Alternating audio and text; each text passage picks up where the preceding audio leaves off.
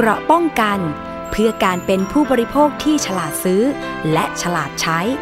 ในรายการ ภูมิคุ้มกัน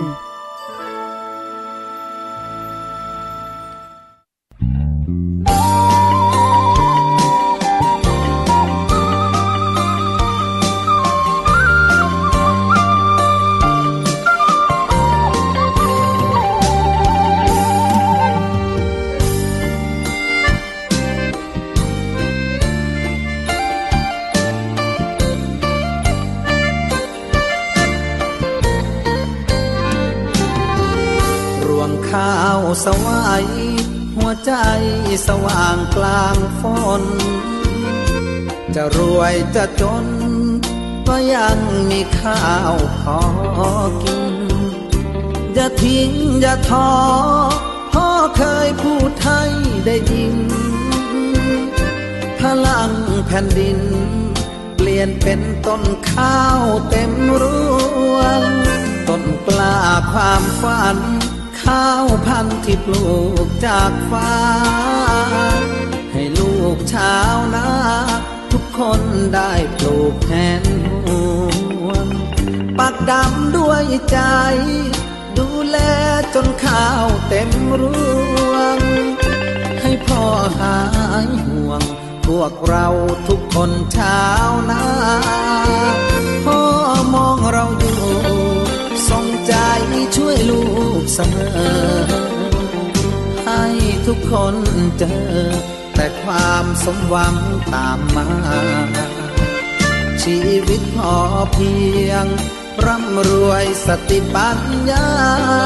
พ่อสอนให้ลูกทำนาทำมาหากินกันไป ไม่ต้องแข่งขัน ไม่ฝันยิ่งใหญ่นักหนามีข้าวเต็มนากุ้งหอยปูปลาหาได้รวงท้องแต่ก่อ พ่อที่ปลูกรอไว้หวนคืนกลับไป สุขใจเกี่ยวข้าว บ้านนา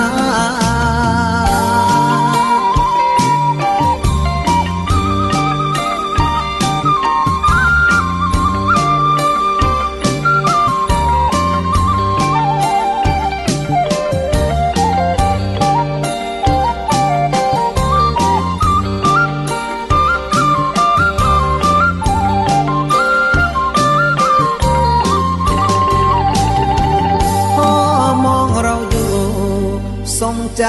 ช่วยลูกเสมอ ให้ทุกคนเจอ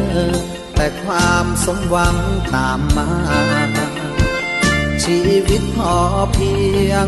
ร่ำรวยสติปัญญา พ่อสอนให้ลูกทำนาทำมาหากินกันไป ไม่ต้องแข่งขัน ไม่ฝันยิ่งใหญ่นักหนา มีข้าวเต็มนากุ้งหอยปูปลาหาได้รวงท้องแต่ก่อข้าวพ่อที่ปลูกรอไว้ หวนคืนกลับไป สุขใจเกี่ยวข้าว บ้านนา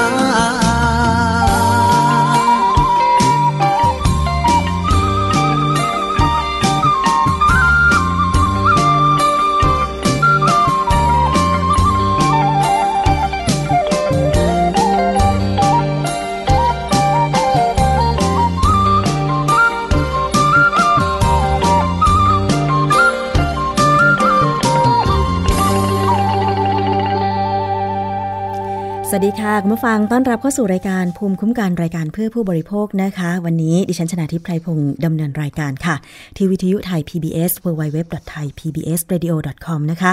และสามารถที่จะดาวน์โหลดแอปพลิเคชันไทย PBS ติดตั้งที่มือถือของคุณรับฟังกันได้เลยนะคะ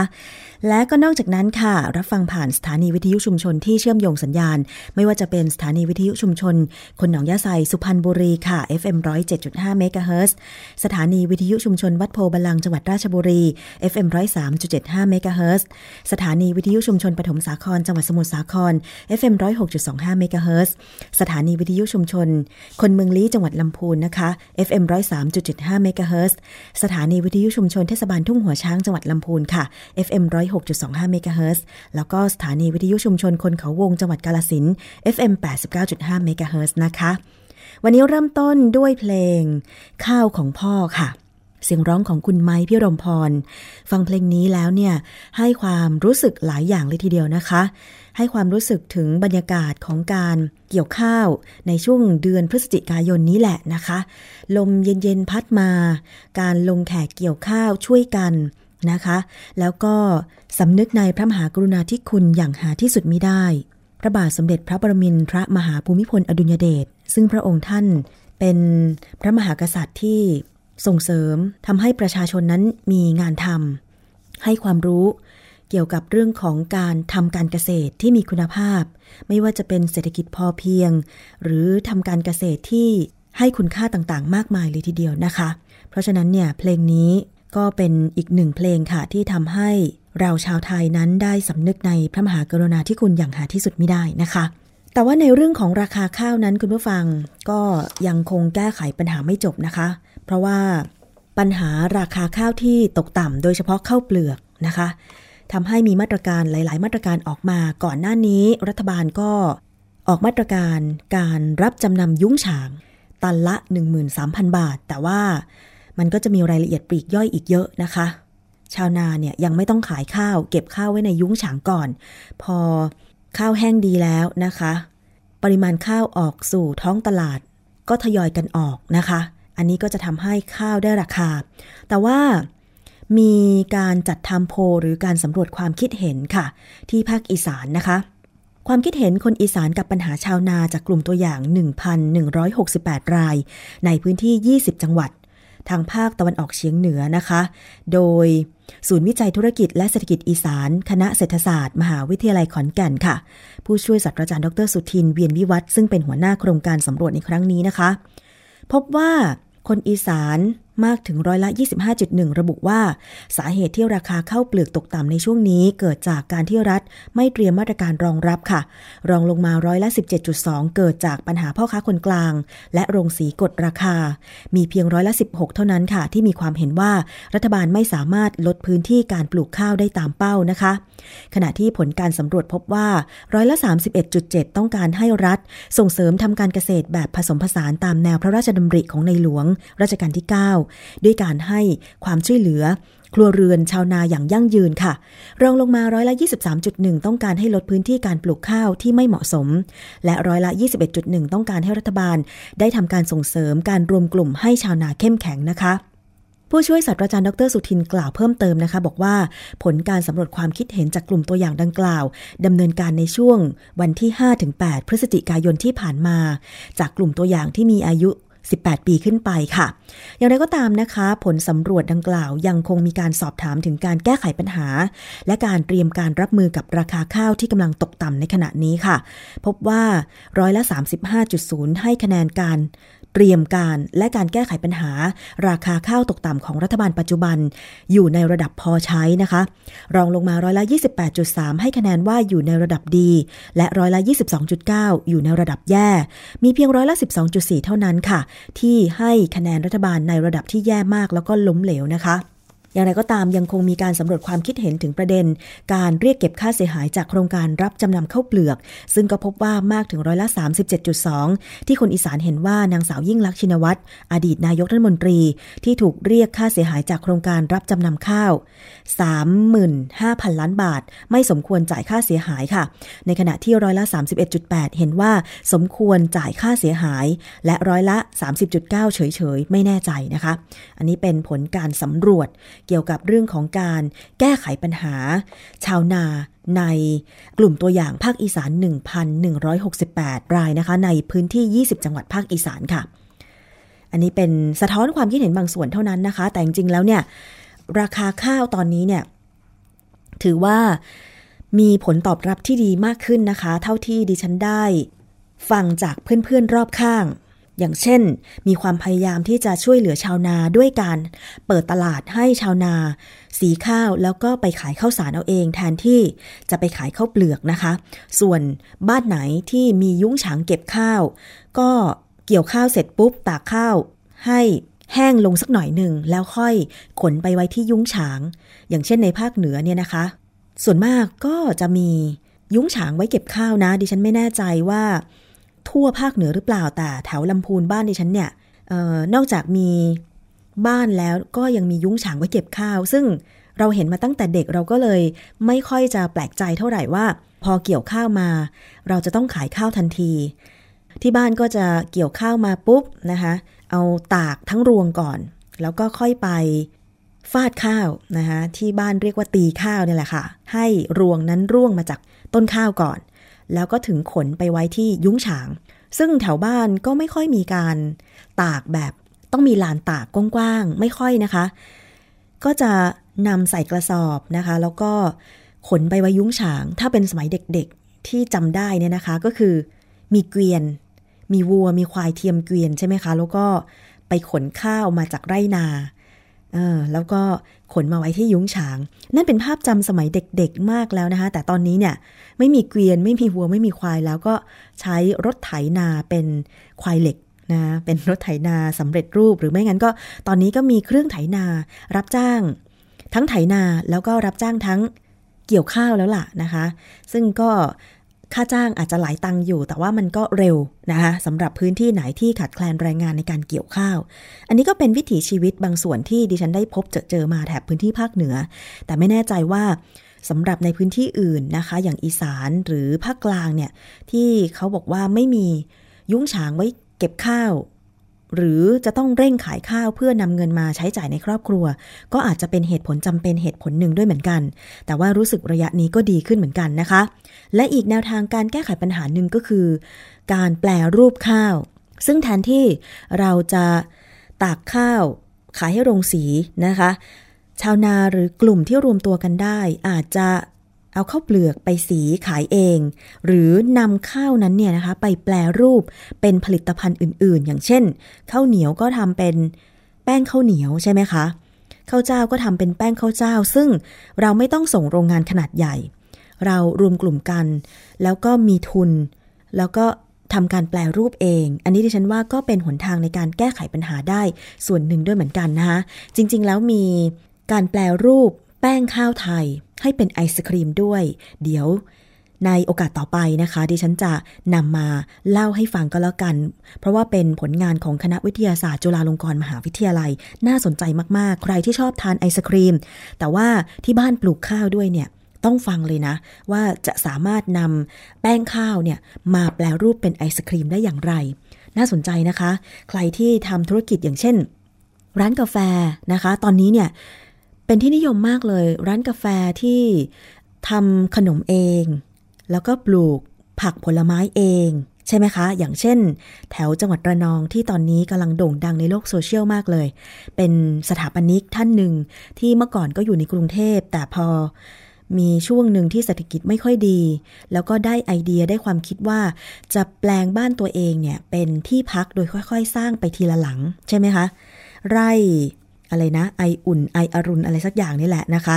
วันนั้นที่ฉันได้เห็นเขาสัมภาษณ์ในรายการทีวีรายการหนึ่ง น่าสนใจมากคือเขาเนี่ยร่ำเรียนมาเป็นสถาปนิก แต่ว่าตอนนี้เนี่ยไปทำสวนเกษตรพอเพียงนะคะ ปลูกพืชผักผลไม้เอง แล้วก็เอาพืชผักผลไม้ในสวนนั้นเนี่ยมาทำอาหาร เพื่อต้อนรับแขกที่ไปพักที่สวนของเขานะคะ อันนี้ถือว่าเป็นสิ่งที่หลายคนใฝ่ฝันว่า สักวันหนึ่งจะกลับไปภูมิลำเนาแล้วก็ทำแบบนี้บ้าง ซึ่งดิฉันเชื่อว่าถ้าเราทำได้นะ เราจะพึ่งตัวเองได้ เราไม่ต้องไปอิงกับราคาข้าวว่าฤดูกาลนี้ จะต้องส่งข้าวขายนะคะแล้วก็ได้ตามราคาที่โรงสีกำหนด ถึงแม้รัฐบาลจะมาช่วยก็ได้ราคาเท่านั้น เพียงแต่ว่าถ้าเรามีช่องทางที่จะพึ่งพาตัวเองได้แบบนี้เนี่ย ไม่ว่าจะ ปลูกอะไรนะคะส่งขายในท้องถิ่นหรือทำกิจการเอง ก็จะดีไม่น้อยเลยทีเดียว เพราะว่าเราสามารถควบคุมทุกอย่างได้เลยนะคะ อันนี้ก็เป็นแนวทางหนึ่งเหมือนกันที่จะช่วยแก้ไขปัญหา ราคาผลผลิตทางการเกษตรตกต่ำโดยเฉพาะข้าวในช่วงนี้นะคะ แต่ว่าก็มีการเปิดพื้นที่นะอย่างคอนโดมิเนียมดิฉันเนี่ยก็มีการช่วยเหลือสำหรับชาวนาที่ปลูกข้าวไม่ว่าจะเป็นข้าวสุรินข้าวไรซ์เบอร์รี่ พยายามที่จะแบบ ใครอยู่ในจังหวัดไหนก็ไปรับมาจากชาวนาโดยตรง แล้วก็เอามากระจาย กันในหมู่บ้านในคอนโดอะไรอย่างเงี้ยนะคะ ก็ถือว่าช่วยชาวนาได้ส่วนหนึ่งเหมือนกัน แทนที่เขาจะขายข้าวเปลือกได้กิโลกรัมละ 5-6 บาท อันนี้เขาก็มาสีเป็นข้าวสาร ขายได้ถึงกิโลกรัมละ 25 บาทถึง 30 บาทอะไรอย่างเงี้ยนะคะ เป็นช่องทางหนึ่งด้วยเหมือนกัน เดี๋ยวโอกาสต่อไปจะนำเรื่องการแปลรูปข้าวมาฝากกันค่ะ สำหรับในช่วงนี้นะคะ เราต้องมาพูดถึงคำเตือน เทศกาลลอยกระทงกันนิดหนึ่งค่ะ ไปดูกันที่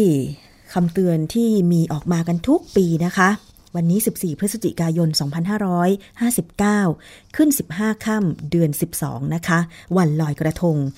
ออนอกจากจะเป็นเทศกาลลอยกระทงแล้ววันนี้ถือว่าเป็นอีกหนึ่งวันที่มีปรากฏการณ์ทางดาราศาสตร์ เขาบอกว่าจะมีปรากฏการณ์ เราจะมองเห็นดวงจันทร์เนี่ยนะคะ ลูกกลมโตกว่าปกติ เพราะว่า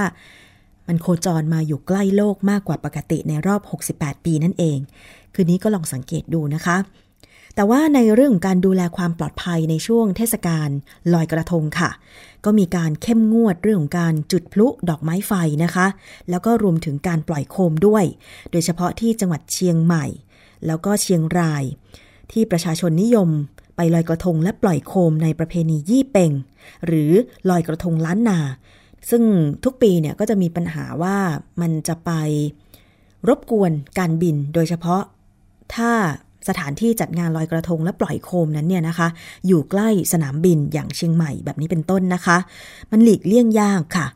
ซึ่งทั้งสองจังหวัดนี้ก็ได้กำหนดช่วงเวลาที่อนุญาตให้ปล่อยโคมลอย เพื่อความปลอดภัยด้านการบินของอากาศยาน และไม่ให้กระทบต่อวัฒนธรรมประเพณีของไทยนะคะ บริษัทท่าอากาศยานไทยจำกัดมหาชนหรือทออทค่ะ ขอความร่วมมือหน่วยงานและชุมชนโดยรอบท่าอากาศยานทั้ง 6 แห่ง ไม่ว่าจะเป็นที่ท่าอากาศยานสุวรรณภูมิ ดอนเมือง ภูเก็ต เชียงใหม่ แม่ฟ้าหลวง และท่าอากาศยานหาดใหญ่ ระวังการปล่อย โคมลอย ลูกโป่ง การจุดพลุ ดอกไม้ไฟ การฉายลำแสงขึ้นท้องฟ้า และวัตถุที่เป็นอันตรายต่อการบินในช่วงลอยกระทงนะคะ โดยเฉพาะบริเวณใกล้ท่าอากาศยานเชียงใหม่แล้วก็แม่ฟ้าหลวง ซึ่งเป็นพื้นที่ที่ประชาชนนั้นนิยมปล่อยโคมลอยกันมาก แล้วก็มีแนวโน้มเพิ่มขึ้นทุกปีด้วย ขอให้หลีกเลี่ยงบริเวณที่เป็นแนวขึ้นลงของท่าอากาศยานค่ะ ซึ่งจังหวัดเชียงใหม่ก็ได้ออกแนวปฏิบัติในพื้นที่ใกล้ท่าอากาศยาน จะอนุญาตให้ปล่อยโคมลอยและโคมไฟในวันที่ 14-15 พฤศจิกายน โดยโคมลอยและโคมไฟสามารถปล่อยได้ในช่วง 19ถึง ตีหนึ่งนะคะ19นาฬิกาถึงตีหนึ่งส่วนโคมควันสามารถปล่อยได้ในวันที่ 14 พฤศจิกายนก็คือวันนี้ 10นาฬิกาถึง 12นาฬิกานะคะ ส่วนที่เชียงรายก็ออกมาตรการความปลอดภัยรอบท่าอากาศยานแม่ฟ้าหลวงเช่นกันค่ะ โดยอนุญาตให้ปล่อยโคมลอยในช่วง 21นาฬิกาถึงตีหนึ่งของวันที่ 13 ถึง 15 พฤศจิกายน ส่วนโคมควันนะคะ ก็อนุญาตให้ปล่อย 10ถึง12 นาฬิกาของวันที่ 14 พฤศจิกายนวันนี้เท่านั้นนะคะ แล้วก็ขอความร่วมมือสายการบินที่จะทำการบินในช่วงนั้นเนี่ยพิจารณาหลีกเลี่ยง จัดตารางบินขึ้นลงทั้งสองท่าอากาศยานค่ะ ตรงนี้นะคะปลัดกระทรวงมหาดไทยนายกฤษดาบุญราชก็ได้สั่งการ ให้ทุกจังหวัดเข้มงวด เรื่องการจุดพลุตะไลโคมไฟ โคมลอยโคมควัน หรือวัตถุอื่นที่ใกล้เคียงคล้ายคลึงกัน นะคะโดยต้องเป็นไปตามหลักเกณฑ์ที่กำหนดไว้อย่างเคร่งครัดค่ะ หากฝ่าฝืนต้องระวังโทษจำคุกไม่เกิน 3 ปี ปรับไม่เกิน 60,000 บาท ส่วนร้านค้าที่จำหน่ายดอกไม้เพลิง ต้องขายเฉพาะในสถานที่ที่อนุญาตเท่านั้น แต่ปีนี้จริงๆแล้วขอความร่วมมืองดนะคะงดการรื่นเริงต่างๆ เพราะว่าเราอยู่ในช่วงของการแสดงความอาลัย ต่อการสวรรคตของพระบาทสมเด็จพระประมินทรมหาภูมิพลอดุลยเดชนะคะ เพราะฉะนั้นเชื่อแน่ว่าประชาชนชาวไทยทุกคนจะไม่จุดพลุจุดดอกไม้ไฟ หรือไปร่วมงานลอยกระทงที่มันเป็นอันตรายนะคะ เพราะว่าเราต้องแสดงความเคารพตรงนี้ด้วยนะคะ คุณผู้ฟัง แล้วก็วันนี้ค่ะในส่วนของคลองแสนแสบนะคะ ก็จะงดบริการเรือคลองแสนแสบ ตั้งแต่เวลา 12 นาฬิกาเป็นต้นไปนะคะ เนื่องจากว่าตามท่าต่างๆ ริมคลองสารแสบก็จะมีการจัดงานลอยกระทงนะคะ โดยคลองแสนแสบหยุดเดินเรือช่วงท่าเรือประตูน้ำถึงท่าเรือผ่านฟ้าตั้งแต่ 12 นาฬิกาเป็นต้นไปค่ะ แล้วก็ช่วงจากท่าเรือประตูน้ำไปจนถึงวัดศรีบุญเรือง บางกะปิตั้งแต่เวลา 18 นาฬิกาเป็นต้นไป ส่วนคลองพดุงกรุงเกษม งดเดินเรือจากเทเวศถึงหัวลำโพง ตั้งแต่ 12 นาฬิกาเป็นต้นไป โดยจะเปิดเดินเรือตามปกติในวันพรุ่งนี้นะคะ อันนี้ก็เป็นประกาศในช่วงนี้สำหรับท่านที่วางแผนจะไปลอยกระทงตามท่าน้ำบริเวณคลองแสนแสบ คลองพดุงกรุงเกษมนะคะ ส่วนแม่น้ำเจ้าพระยาเองก็น่าจะมีการวางแผนนะคะ รองรับความปลอดภัย เพราะว่าเมื่อช่วงเสาร์อาทิตย์ที่ผ่านมา ผู้ว่าราชการกรุงเทพมหานคร พร้อมเจ้าหน้าที่ก็ได้นั่งเรือไปตรวจตราตามโป๊ะต่างๆ ว่ามีความแข็งแรงมากน้อยขนาดไหน แล้วก็วางมาตรการ พร้อมกับเพิ่มเจ้าหน้าที่ในการอำนวยความสะดวก แล้วก็ดูแลความปลอดภัยให้กับประชาชนที่จะไปลอยกระทงบริเวณริมฝั่งแม่น้ำเจ้าพระยา แล้วก็ลำคลองต่างๆ อันนี้ก็ขอความร่วมมือทุกท่านด้วยนะคะ ลอยกระทงตามประเพณีได้ค่ะ แต่ว่างดงานรื่นเริง แล้วก็อยู่ในอิริยาบถทที่สำรวมนะคะ เพราะว่าเราอยู่ในช่วงไว้ทุกข์กันอยู่ค่ะ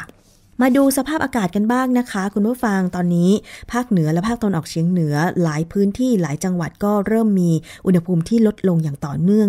โดยเฉพาะยอดภูหลวงจังหวัดเลยค่ะ ตอนนี้เห็นรายงานบอกว่าอุณหภูมิอยู่ที่ 11.5 องศาเซลเซียสแล้วนะคะ นักท่องเที่ยวก็แห่กันไปเที่ยวค่ะ โดยเฉพาะแถวอำเภอเชียงคานจังหวัดเลยนะคะจำนวนมากเลย แห่ชมทะเลภูทอก ทะเลหมอกนะไม่ใช่ทะเล เป็นทะเลหมอกภูทอกนะคะ ซึ่งในวันหยุดที่ผ่านมาเนี่ยนะคะ มีประชาชนนักท่องเที่ยว ไปชมทะเลหมอกบนภูทอกอำเภอเชียงคานจังหวัดเลยจำนวนมากเลย แล้วก็นอกจากนั้นยังไปชมความงามของแม่น้ำโขงบริเวณแก่งคุดคูและเมืองสารคาม สาธารณรัฐประชาธิปไตยประชาชนลาวได้อย่างชัดเจนด้วยนะคะ อุณหภูมิลดลงต่อเนื่อง มีอุณหภูมิต่ำสุดที่เขตรักษาพันธุ์สัตว์ป่าภูหลวงนะคะ อย่างที่รายงานไป 11.5 องศาเซลเซียส นี่ก็ใครจะไปคงจะต้องเช็คสภาพอากาศกันให้ดีก่อนเผื่อจะได้เตรียมเสื้อกันหนาวไปให้พร้อมนะคะ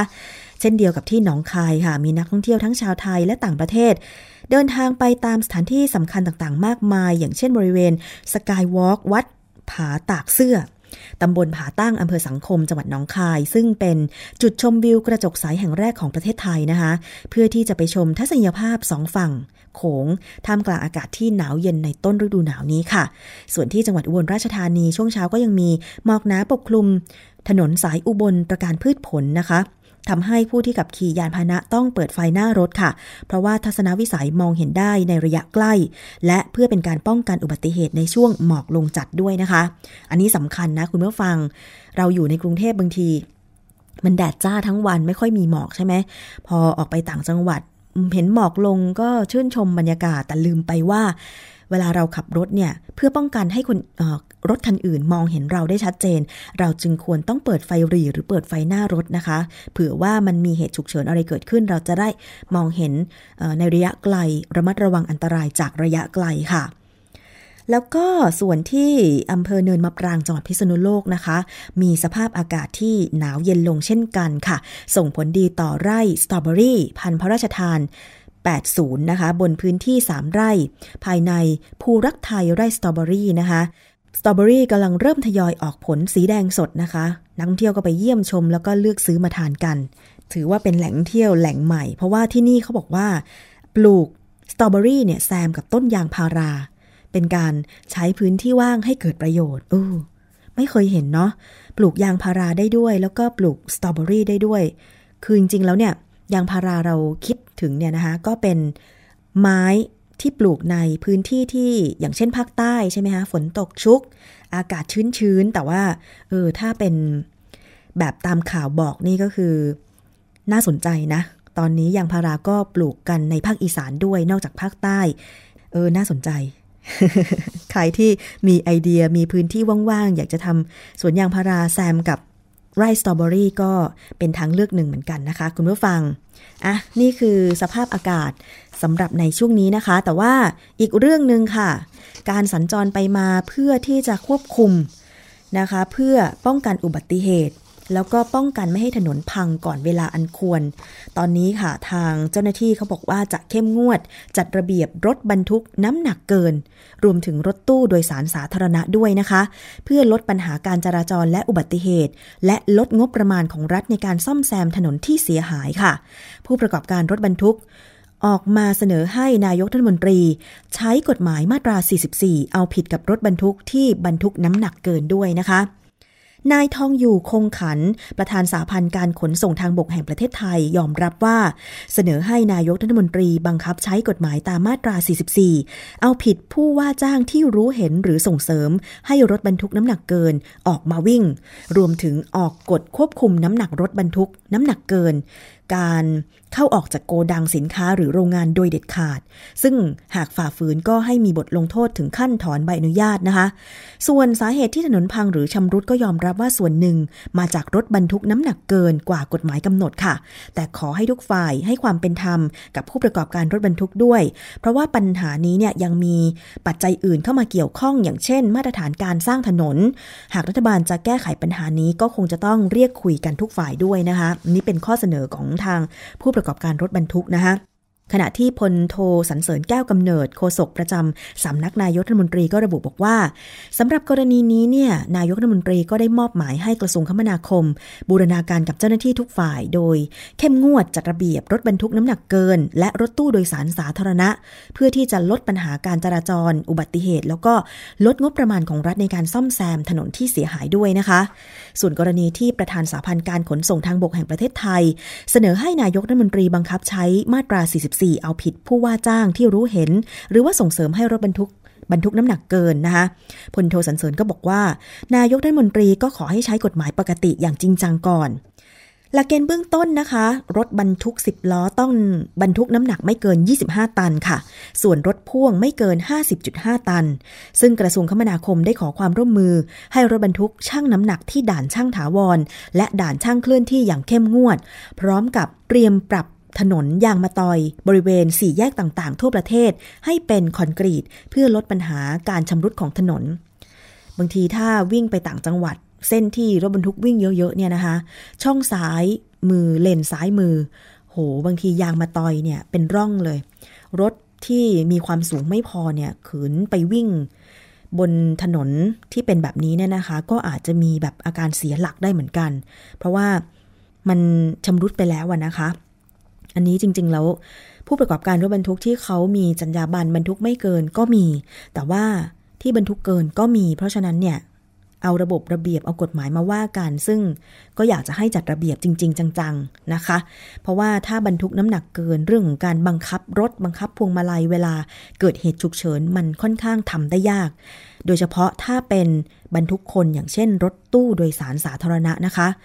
หลายต่อหลายครั้งที่เกิดอุบัติเหตุจากการบรรทุกเกินนะคะ ไม่ว่าจะเป็นรถโดยสารประจำทางหรือไม่ประจำทางก็ตาม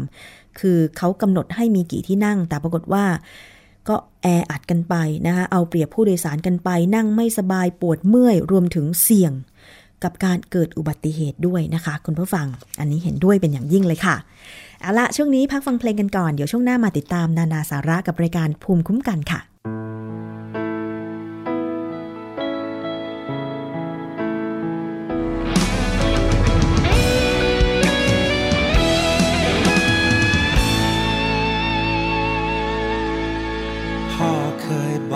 ยสอน ต้นหญ้าที่ปกคลุมดิน มีทั้งโทษและคุณแตกต่างกันไปหญ้าแฝกที่ยังรากลง ลึกจนยึดดินไว้ อุ้มน้ำให้บ้านของเราอุดมสมบูรณ์ลูก ดังเป็นดังเช่นต้นหญ้าต้นหนึ่ง หากมีเพียงต้นเดียวคงไร้พลัง แต่หากพวกเราทุกคน เกี่ยวโยงยึดแน่นรวมกัน ย่อมทำให้พื้นดินมั่นคงแข็ง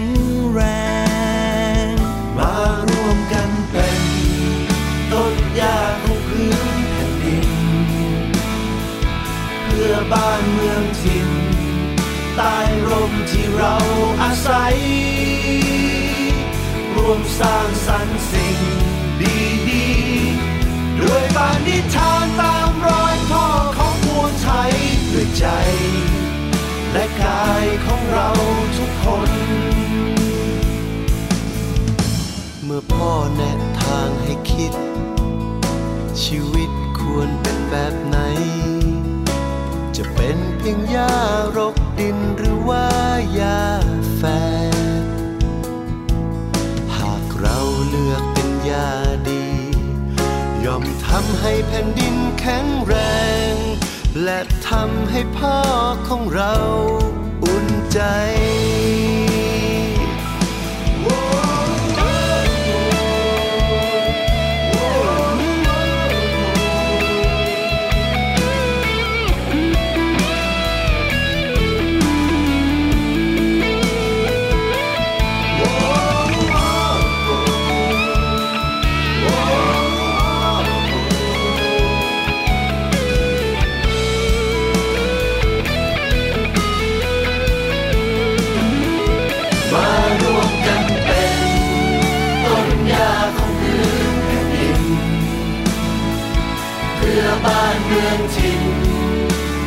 ร่มที่เราอาศัย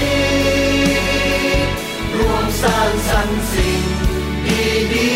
ๆด้วยปานิทานตามรอยพ่อของรวงไทยด้วใจ และกายของเราทุกคน มารวมกันเป็น ต้นยาของพื้นแผ่นดิน เพื่อบ้านเมืองถิ่น ใต้ร่มที่เราอาศัย รวมสร้างสรรค์สิ่งดีๆด้วยปานิทานตามรอยพ่อของพวกไทยด้วยใจ และกายของเราทุกคน ลูกคงเปรียบดังเป็น ดังเช่นต้นหญ้าต้น หากมีเพียงต้นเดียวคงไร้พลัง แต่หากพวกเราทุกคน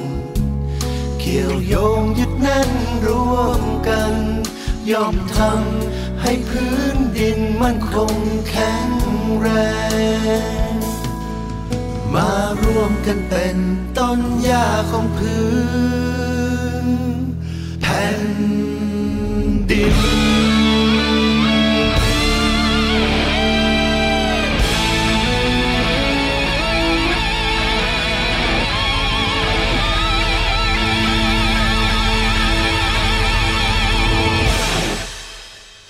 อีกหนึ่งเพลงนะคะที่ฟังแล้วก็ชุ่มชื่นหัวใจค่ะ ต้นยากของแผ่นดินงานของหนูโวนั่นเองนะคะ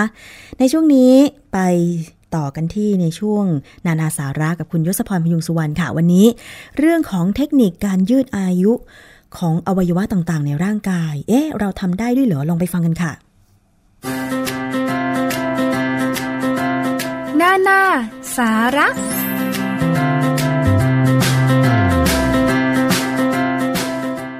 ต้อนรับคุณผู้ฟังเข้าสู่ช่วงนานาสาระ กับผมยศพรพยุงสุวรรณนะครับ วันนี้สิ่งที่นานาสาระจะมานำเสนอให้คุณผู้ฟัง ได้ติดตามรับฟังนะครับเป็นเรื่องของวิธีการในการดูแลอวัยวะภายในร่างกาย แน่นอนนะครับตอนนี้เทรนด์ ในเรื่องของสุขภาพเนี่ยกำลังมาแรงทีเดียว เราจะได้ยินเรื่องของการทานอาหารกรีน เราจะเห็นคนหันมาใส่ใจออกกำลังกายกันมากขึ้น มาเปลี่ยนวิถีชีวิตกันมากขึ้น จากที่เคยขึ้นลิฟต์ก็เปลี่ยนมามาเดินขึ้นบันได นี่คือวิถีชีวิตที่เปลี่ยนไป และเป็นสิ่งที่หลายคนเริ่มปรับตัวกันมากขึ้น การปรับตัวก็ว่ากันไปนะครับ เพื่อที่จะทานอาหารที่ดีออกกำลังกาย แต่คราวนี้มีอีกคำแนะนำหนึ่งที่วันนี้นานาสาระอยากจะมาแนะนำนะครับ โดยเฉพาะวิธีการในการยืดอายุอวัยวะ 10 อวัยวะ ซึ่งมีผู้เชี่ยวชาญด้านเวชศาสตร์ผู้สูงอายุนะครับ ดรโอโรแนนแฟคโทราแห่งสถาบันการแพทย์เคลฟแลนด์คลินิก ประเทศสหรัฐอเมริกา ได้แนะนำไว้นะครับ ผมนำเรื่องนี้มาจากนิตยสารชีวจิต เลยอยากจะขออนุญาตนำมาเสนอให้คุณผู้ฟังได้ทราบกันนะครับ อย่างแรกเลยที่จะแนะนำก็คืออวัยวะที่สำคัญอย่างสมองนะครับ how to ในการดูแลอวัยวะนี้เนี่ยนะครับ เริ่มจากการที่คุณผู้ฟังคงจะต้องทำกิจกรรม ที่ต้องใช้มือทั้งสองข้างทำงานประสานกัน หรือว่าภาษาอังกฤษเนี่ยเขาเรียกว่า neurobic exercise มีอะไรบ้างก็อย่างเช่น การทำสวน เย็บผ้าทำกับข้าว ซึ่งทั้งหมดนี้เนี่ยนะครับคุณผู้ฟังการใช้มือทั้งสองข้างทำงานประสานกัน จะช่วยให้สมองทั้งซีกซ้ายและซีกขวาได้รับการกระตุ้น และทำงานเนี่ยไปพร้อมกัน เมื่อออกกำลังกายแล้วสิ่งต่อมาก็คือการทานอาหารที่ดีเพื่อบำรุงร่างกายเนี่ยเป็นประจำ โดยเฉพาะการบำรุงสมองนะครับ ไม่ว่าจะเป็นการกินปลาทะเล ถั่วเปลือกแข็งและธัญพืช ที่ว่ามานี้เป็นสุดยอดสารอาหารในการบำรุงนะครับบำรุงสมองของเราเป็นประจำด้วยอาหารเหล่านี้ ก็ถือว่าเป็นสิ่งที่ไม่น่าจะยากจนเกินไป จากนั้นก็ต้องฝึกเจริญสติก่อนนอน นะครับ ใช้วิธีกำหนดรู้ลมหายใจเข้าและออกจนกว่าจะหลับ ช่วยลดความเครียด และทำให้สมองปลอดโปร่งในวันรุ่งขึ้น นี่คืออวัยวะแรกคือสมองนะครับ ต่อมาคือดวงตาเขาก็มี how to เหมือนกัน ถ้าเป็นไปได้ เวลาที่คุณผู้ฟังจะต้องทำกิจกรรมกลางแจ้ง ควรจะสวมแว่นกันแดด ก่อนทำกิจกรรมกลางแจ้งทุกครั้งนะครับ คนที่ทำงานกับคอมพิวเตอร์เป็นประจำหรือจริงๆจะว่าไปไม่เป็นประจำเนี่ยก็สามารถดูแลได้ด้วยวิธีนี้เช่นเดียวกันนะครับ คือคำว่าเป็นประจำเนี่ยคือหมายถึงคนที่อาจจะต้องนั่งตั้งแต่เช้าจรดเย็น กลับไปบ้านก็ยังอยู่หน้าจอคอมพิวเตอร์ แต่คนที่ใช้ครั้งคราว เช่น วันหนึ่ง1-2 ชั่วโมงเนี่ยก็สามารถดูแลได้ไม่ต่างกัน นะครับ คือคนกลุ่มนี้เนี่ยควรจะพักสายตาทุกๆ 45 นาที อย่างน้อย 5-10 นาทีนะครับ งดใช้โทรศัพท์มือถือหรือว่าแท็บเล็ตก่อนนอน นี่ก็จะช่วยในการดูแลดวงตาของเราให้อยู่กับเราเป็นนานๆนะครับ ต้องไม่ลืมว่าดวงตาเนี่ยเป็นอวัยวะที่มีความสำคัญ และเป็นอวัยวะที่ใช้ในการดำเนินชีวิต มีบทบาทมากที่สุดเนี่ยก็ว่าได้ในการดำเนินชีวิตนะครับ ต่อมาคืออวัยวะที่สำคัญไม่แพ้กันคือหูครับ คุณผู้ฟังควรจะหลีกเลี่ยงการทำงาน หรืออาศัยอยู่ในที่ที่มีเสียงดัง แต่ว่าถ้าจำเป็นจะต้องทำงานในที่ที่มีเสียงดัง ตัวช่วยอย่างเครื่องป้องกันนะครับ ที่ใส่ไว้ในหู เพื่อลด เสียงต่างๆ ที่จะเข้ามากระทบที่แก้วหูของเรา ก็จะมีเครื่องป้องกันมากมายที่เราสามารถใส่ได้นะครับ หรืออย่างเรื่องใกล้ ๆตัว ที่คุณผู้ฟังควรจะงด ก็คืองดสั่งน้ำมูกแบบแรงๆ หรือกลั้นจาม เพราะอะไรก็เพราะว่าอาจจะทำให้เยื่อแก้วหูมีปัญหาได้นะครับ คุณผู้ฟังควรจะงดแคะหูเอง เพราะว่า ขี้หูเนี่ยเป็นขี้พึ่งรักษาความชุ่มชื้นตามธรรมชาติ ซึ่งการแคะหูอย่างไม่ถูกต้องเนี่ยนะครับ อาจจะทำให้เกิดการอักเสบ และเยื่อแก้วหูฉีกขาดได้ ซึ่งก็เป็นอันตรายอีก เพราะฉะนั้นต้องระมัดระวังเป็นอย่างยิ่งนะครับอวัยวะอย่างหูซึ่งก็ช่วยในเรื่องของการได้ยิน ต่อมาก็คือหัวใจครับ how to ก็คือว่า คุณผู้ฟังควรจะงดอาหารจำพวกหวาน มัน เค็ม รักษาความดันโลหิต และน้ำหนักตัวให้อยู่ในเกณฑ์ปกติ ถ้าเป็นไปได้นะครับ ก็ควรจะออกกำลังกายทั้งการว่ายน้ำการเดิน การวิ่งหรือว่าเล่นโยคะรวมไปถึงการยกน้ำหนัก ทั้งหมดนี้เนี่ยนะครับช่วยให้หัวใจทำงานอย่างต่อเนื่อง และเมื่อหัวใจทำงานอย่างต่อเนื่อง สิ่งที่ตามมาก็คือกล้ามเนื้อหัวใจก็จะแข็งแรงตามไปด้วย การอยู่ในบ้าน กิจกรรมภายในบ้านอย่างการปลูกต้นไม้นะครับ หรือว่ากิจกรรมในสวนสาธารณะ หรือมีสัตว์เลี้ยง อยู่รอบตัวเราเนี่ยสิ่งนี้จะเป็นงานอดิเรกที่ทำให้ตัวของเรา หรือคนที่นิยมการปลูกต้นไม้ หรือการทำกิจกรรมในที่สาธารณะ หรือว่าเลี้ยงสัตว์เลี้ยง มีความเสี่ยงโรคหัวใจน้อยกว่าคนทั่วไปนะครับเป็นกิจกรรมที่มีผลดีกับหัวใจ อวัยวะต่อมาก็คือปอดครับ คุณผู้ฟังสามารถว่ายน้ำหรือวิ่งอย่างน้อยวันละ 45 นาทีถึง 1 ชั่วโมง ช่วยในการเอ็กซ์ไซส์ปอด นะครับ หรือว่าใช้สมุนไพร ซึ่งเป็นสมุนไพรไทยปรับธาตุหลีกเลี่ยงพวกควันทูบหรือว่าควันจากการประกอบอาหาร ฝุ่นขนาดเล็ก และสารเคมีที่มีไอระเหยต่างๆ ถ้าเป็นไปได้ก็ควรจะหลีกเลี่ยงสิ่งเหล่านี้นะครับ เพราะว่าจะมีผลต่ออวัยวะอย่างปอดของเราเนี่ยเป็นอย่างมาก ก็ควรจะหลีกเลี่ยงไปนะครับ นี่คือ 5 อวัยวะแรกก็คือสมอง ดวงตา หู หัวใจและปอด ซึ่งถ้าเราสามารถทำได้อย่างที่นานาสาระนำมาแนะนำในวันนี้เนี่ยก็จะเป็นการยืดอายุอวัยวะเหล่านี้นะครับ มาต่อกันที่อวัยวะที่ 6 ก็คือไต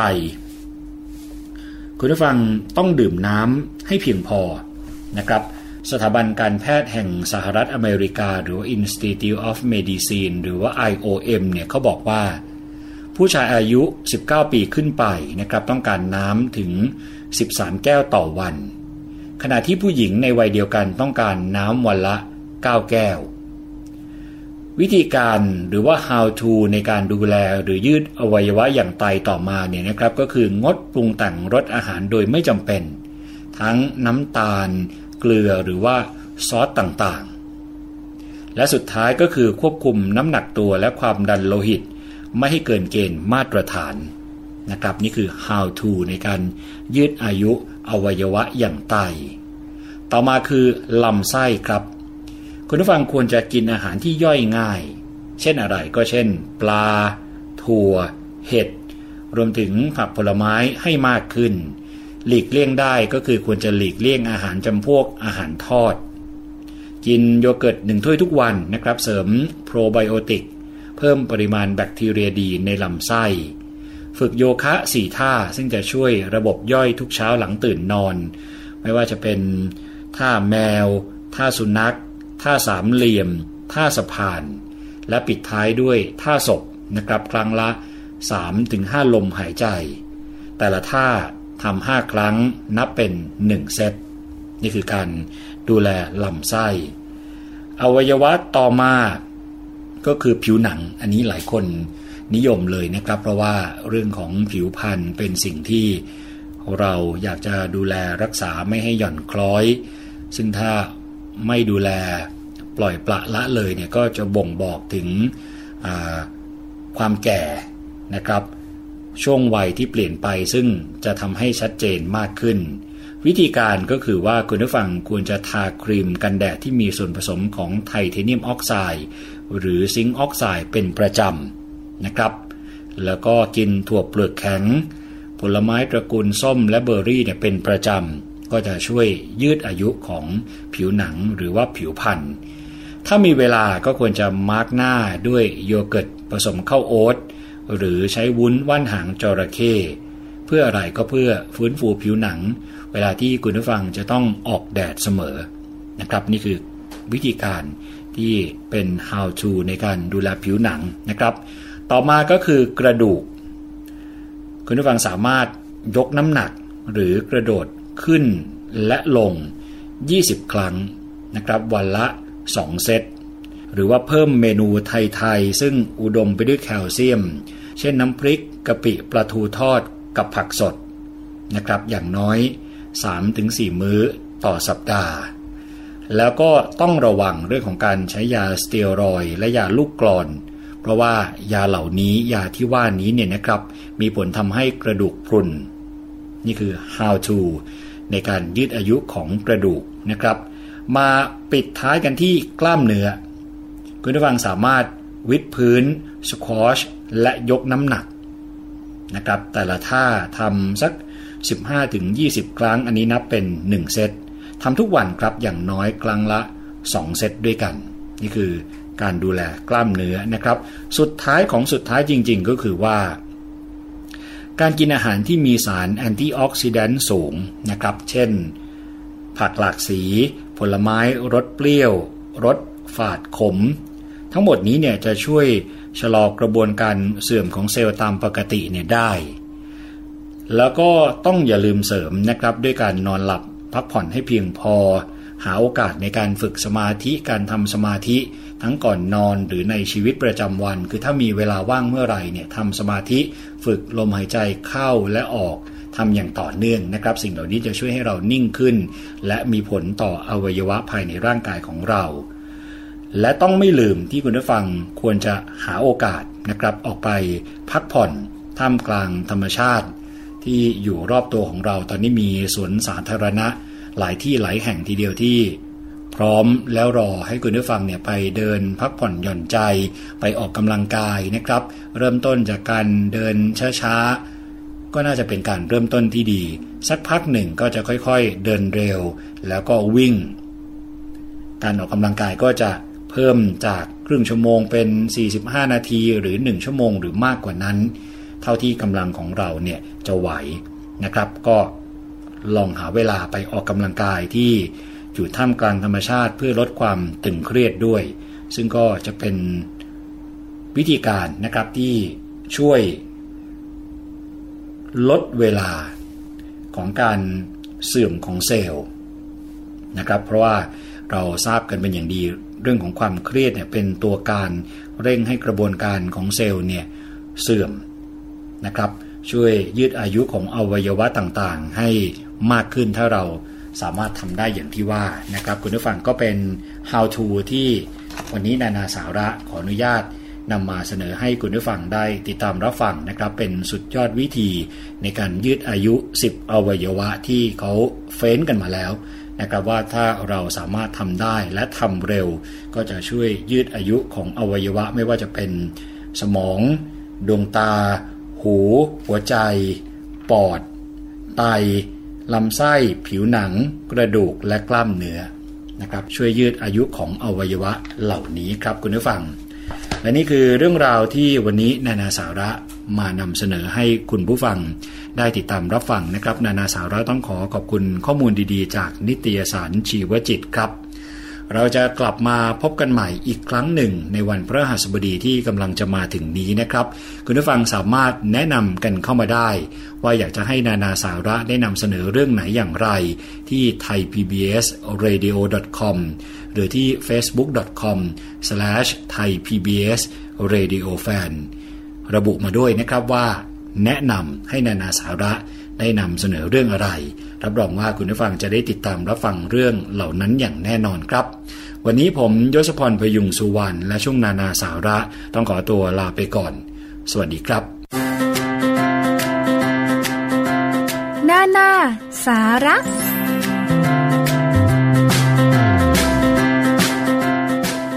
ค่ะก่อนจากกันไปนะคะ มีเรื่องเตือนภัยคุณผู้ฟังมีการแชร์กันในสื่อสังคมออนไลน์ค่ะ เป็นเรื่องของครีมพม่า นะคะ ในกระทู้พันทิปค่ะมีสาวคนหนึ่งนะคะ อ่านชื่อไม่ถูกเหมือนกัน ชื่ออะไรไม่แน่ใจ เอาเป็นว่าลองไปเซิร์ชหาได้แต่ว่าดิฉันอ่านแล้วเนี่ยตกใจมากเลย เธอคนนี้เนี่ยบอกว่า เธอใช้ครีมยี่ห้อหนึ่งตามแฟนนะคะมีชื่อว่าโคลเบตามิลจีนะคะหรือที่หลายคนรู้จักในชื่อครีมพม่า นะคะ เธอทาบริเวณหน้าแล้วก็ลำคอนะคะ แล้วพอเพื่อนๆเห็นก็บอกว่า หน้าขาวจังไปทำอะไรมาไปฉีดหน้าขาวหรือกินยามานะคะ แต่เธอบอกว่าไม่ได้ฉีดไม่ได้กิน แต่เธอทาครีมนี้นะคะ เพราะว่าแฟนเป็นคนเริ่มใช้เธอจึงอยากจะใช้ตามแฟน เพราะว่าเห็นแฟนมีผิวขาวขึ้นนะคะ พอไป